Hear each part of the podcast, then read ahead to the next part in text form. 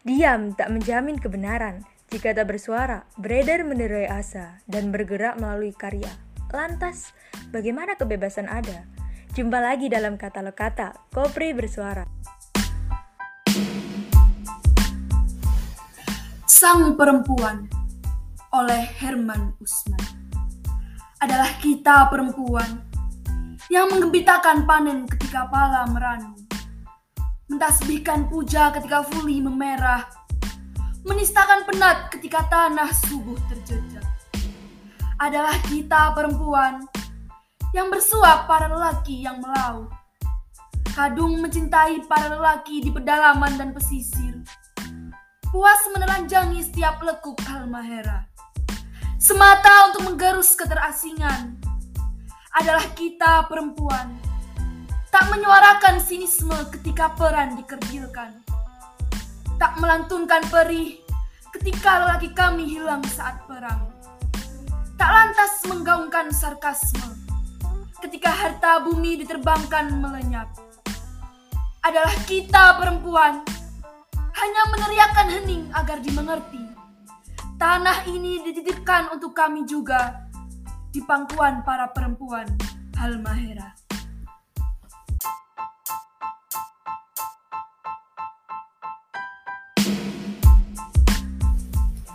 Halo sahabat-sahabati semua, gimana nih kabarnya?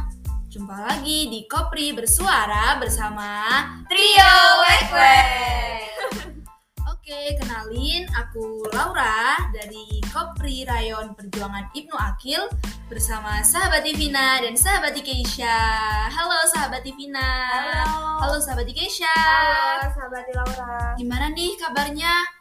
Uh, berhubung aku udah lama ya nggak di Mahat, jadi udah lama nih nggak dengar kabar dari kalian. Alhamdulillah kalau aku sih baik sih. Oke. Alhamdulillah baik. Sahabat Laura gimana kabarnya di rumah? Baik banget dong, baik sekali. Oke, disapa dulu dong sahabati podcastnya. Halo sahabat-sahabati podcast. Ini first time ya pertama kali kita ngisi di podcast Kopi Bersuara. Oke, hmm, by the way ya, Bat, di bulan Maret ini ada hari besar apa aja sih? Bulan Maret ini ada Isra Mi'raj nih, Bat Bati, Hari Raya Nyepi, sama yang kemarin International Women Day. Oh ya, sama jangan lupa Nisfu Syakban 15 hari menjelang Ramadan. Tapi kayaknya kita mending bahas IWD aja deh yang lebih nyambung gitu sama kopinya. Iya deh, ya, kayaknya seru deh itu kalau bahas IWD. Jadi kalian udah pada tahu gak sih sejarahnya IWD itu gimana? Lumayan tahu dikit sih ya, Bati. Yang pasti pencetus pertamanya itu cewek loh. Namanya kalau nggak salah itu Clara Zetkin, seorang aktivis perempuan sekaligus pembela hak-hak perempuan. Dia juga memasukkan idenya loh ke konferensi buat mewujudkan gagasannya itu. Dan hal itu juga bermula pada sekitar tahun 1908. Jadi pada masa itu ada sekitar 15.000 wanita di New York yang menuntut jam kerja lebih pendek, gaji yang lebih baik, dan hak untuk memilih. Kemudian setahun setelahnya, Partai Sosialis Amerika mendeklarasikan Hari Perempuan Nasional untuk pertama kalinya. Oh, jadi itu ya apa Hari Perempuan Nasional pertama kali itu ada di Amerika gitu ya? Iya, bener banget Mbak Laura. Terus karena adanya konferensi tadi tuh, yang mana banyak suara menyetujui gagasan tersebut, jadi hari jadilah Hari Perempuan Internasional itu pertama kali pada tahun 1911 yang dirayakan di Austria, Denmark, Jerman, dan juga Swiss.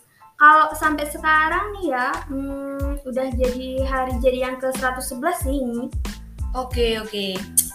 Tapi ya guys, kalau diperhatiin, IWD ini identik sama warna-warna tertentu gitu gak sih? Apa emang dijadiin simbol? Apa gimana ya? Nah, bener banget sahabat Laura. Sahabat kita yang satu ini teliti benar sekali. uh, jadi seperti yang kita tahu ya, IWD ini identik dengan tiga warna. Nah, tiga warna itu apa aja? Ada warna ungu, hijau, dan putih. Kemudian untuk alasan dipilihnya warna itu, kalau warna ungu itu karena melambangkan keadilan, hijau melambangkan harapan, dan putih melambangkan kemurnian. Dan warna-warna ini berasal dari serikat sosial dan politik perempuan atau WSTU di Inggris pada tahun 1908. Jadi warna-warna tiga itu nggak diambil asal comot ya. ya pastinya lah, Bat. Oh iya, itu kan tadi kita bahas warnanya ya. Kalau tujuan ini, tujuan dari IWD ini sendiri apa sih setahu kalian? Kalau setauku nih ya, Badati, um, IWD ini bertujuan untuk mengapresiasi uh, prestasi yang diraih oleh para perempuan nih, baik dalam bidang sosial, ekonomi, budaya, maupun politik. Oh, jadi kayak nanti akhirnya tuh biar bisa menginspirasi satu sama lain gitu ya, Bat? Iya, benar banget. Jadi nanti ketika mereka sudah memiliki prinsip masing-masing dan satu visi, semakin mudah untuk bersatu dalam menghapus berbagai ketimpangan yang masih ada hingga saat ini.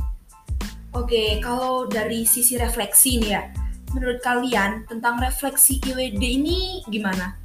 Hmm, IWD tiap tahun itu ganti-ganti ya berarti temanya. Jadi yang dilatar dilatar belakangi oleh permasalahan setiap tahunnya. Dan hal itu juga bersamaan dengan tujuan serta harapan nih yang diinginkan. Kalau ditarik ke belakang, perjuangan perempuan dulu dari awal IWD diputuskan sampai sekarang ini nih hanya mengalami evolusi Kenapa kok aku bilang evolusi? Karena perubahan yang terjadi nih sampai saat ini percepatannya itu lambat. Itu menurutku lah ya. Dan kalau yang menurut buku yang pernah aku baca nih, uh, mungkin awal-awal adanya IWD itu tema yang diusung disesuaikan sesuai dengan kebutuhan dan permasalahan yang terjadi pada masa itu. Seperti pada awal tema IWD di New York sebelum diresmikan sebagai Hari Internasional oleh PBB. Unjuk rasa itu bertema Breed and Rose yang memiliki harapan agar perempuan diberi hak pilih, lebih tepatnya diberi hak pilih untuk memperjuangkan standar upah dan pemangkasan jam kerja untuk memenuhi kebutuhan hidup perempuan pada masa itu. Nah, ya kita, kita refleksiin aja nih ke zaman sekarang nih. Tema yang diusung pada tahun 1908 itu kan nyatanya masih ada korelasi korelasinya dengan nasib pekerja perempuan zaman sekarang. Contoh nih, Isu kemarin yang lagi rame tentang pekerja perempuan yang tidak diberikan izin atau cuti hamil oleh PT Alpen Food Industry sehingga berdampak buruk seperti keguguran, kelahiran bayi yang tidak bernyawa, belum lagi terkait kasus kekerasan seksual di beberapa dunia kerja. Semuanya ini gak mengenal waktu dalam memperjuangkan dan meretasnya, karena setiap waktu pasti ada dan terjadi. Seperti kasus kekerasan seksual yang sangat memuncak nih akhir-akhir ini. Semua orang kan mendadak speak up sana sini nih, ternyata di sekitar kita pun banyak dan kadang kita nggak tahu atau bahkan kita pernah mengalaminya nih tapi kita nggak sadar. Hmm, gitu ya berarti ya. Uh, menurutku juga gitu sih. Dan selain itu ini gini. Kalau kita ambil contoh bias gender yang menjadi permasalahan tak berujung hingga saat ini, sedangkan kita merupakan bagian dari orang-orang yang sudah mempelajari gender ini sendiri, seharusnya uh, memberi pemahaman kepada yang lain jika kita menemui kesetimpangan gender di sekitar kita. Jika kita tidak bisa memahamkan melalui ucapan, ya berarti dengan sikap atau tindakan kita gitu. Nah, setuju banget nih sama sahabat Laura. Di zaman yang di kita dan apa-apa bisa serba instan, mas kita masih memperjuangkan meretas akan adanya bias dengan slogan Break the Bias dengan niat mengajak seluruh masyarakat di dunia untuk berupaya memiliki kesadaran terhadap bias yang selama ini menempel pada perempuan juga berupaya mematahkannya. Padahal perjuangan akan mematahkan dan meretas bias ini sudah diperjuangkan sejak dulu dan sudah mengakar sejak dulu. Namun bagaimana fenomena yang terjadi pada saat ini? Apakah sudah jauh lebih baik atau malah jauh lebih buruk? Nah, hal-hal seperti inilah yang harus kita evaluasi bareng-bareng bahwa sebenarnya masalah perempuan itu bukan hanya milik kaum perempuan saja, tapi milik semua kalangan, baik itu laki-laki ataupun perempuan. Karena ketika masalah perempuan itu hanya menjadi masalahnya perempuan saja, maka yang berkembang hanya perempuan. Lelaki tidak terjamah dan pada akhirnya tujuan yang ingin dicapai tidak tidak tercapai seperti itu. Oleh karenanya, eh, masalah perempuan ini dikategorikan sebagai masalah kemanusiaan tentang humanity yang harus diperjuangkan bersama-sama baik itu laki-laki ataupun perempuan agar bisa membangun kehidupan yang lebih berkeadilan. Setuju banget. Ya, bener emang. Setidaknya satu langkah kecil yang kita lakukan, perlahan-lahan pasti bakal bawa pengaruh besar juga kan nantinya. Menarik sih, tadi dikatakan bahwa masalah perempuan adalah masalah kemanusiaan. Yap, bener tuh. Kayak slogan IWD tahun ini adalah Break the Bias. Temanya itu Gender Equality Today for a Sustainable Tomorrow. Wih, keren banget sahabat Laura. Ya, atau kesetaraan hari ini untuk masa depan yang berkelanjutan. Bahwasanya kesetaraan diperjuangkan saat ini harapannya akan berdampak pada masa yang akan datang dan terus berlanjut seperti itu kayak membuat iklim kesetaraan lah harapannya ya, betul banget nih sahabat Laura. Jadi secara sadar atau nggak sadar nih, bias itu sebenarnya bikin perempuan terhambat loh untuk maju serta mengembangkan diri dan potensinya. Kalau kita cuma tahu adanya bias aja, gak bakal nih ngebuat kita sampai ke titik kesetaraan. Jadi dengan break the bias, besar harapannya agar segala macam bias, diskriminasi, atau pikiran-pikiran yang udah tertanam sejak dulu dapat teratasi atau kalau bisa terhapuskan deh, di mana dunia menghargai perbedaan dan dirayakan antara laki-laki dan perempuan juga berujuk berjuang bersama. berarti kayak emang langsung ada usaha gitu ya buat ngehapus gitu biar bener-bener lenyap dari permukaan bumi Nah, banget itu. Oke oke, aku pengen tahu deh, Bat. Kalau dari kalian pribadi nih ya, pernah nggak sih selama ini ngerasain bias gender sendiri di sekeliling kalian gitu? Dulu, dulu pernah sih. Jadi eh, kejadiannya tuh gini. Waktu itu tuh sempat ada peraturan dari sekolah yang mengharuskan kalau ketua kelas itu harus laki-laki. Dan padahal itu masih di ranah pendidikan ya. Dan perempuan di situ tuh kayak di nomor dua kan dianggap lebih tidak bisa bertanggung jawab dibandingkan laki-laki. Ya meskipun kalau sekarang peraturan udah dihapuskan sih.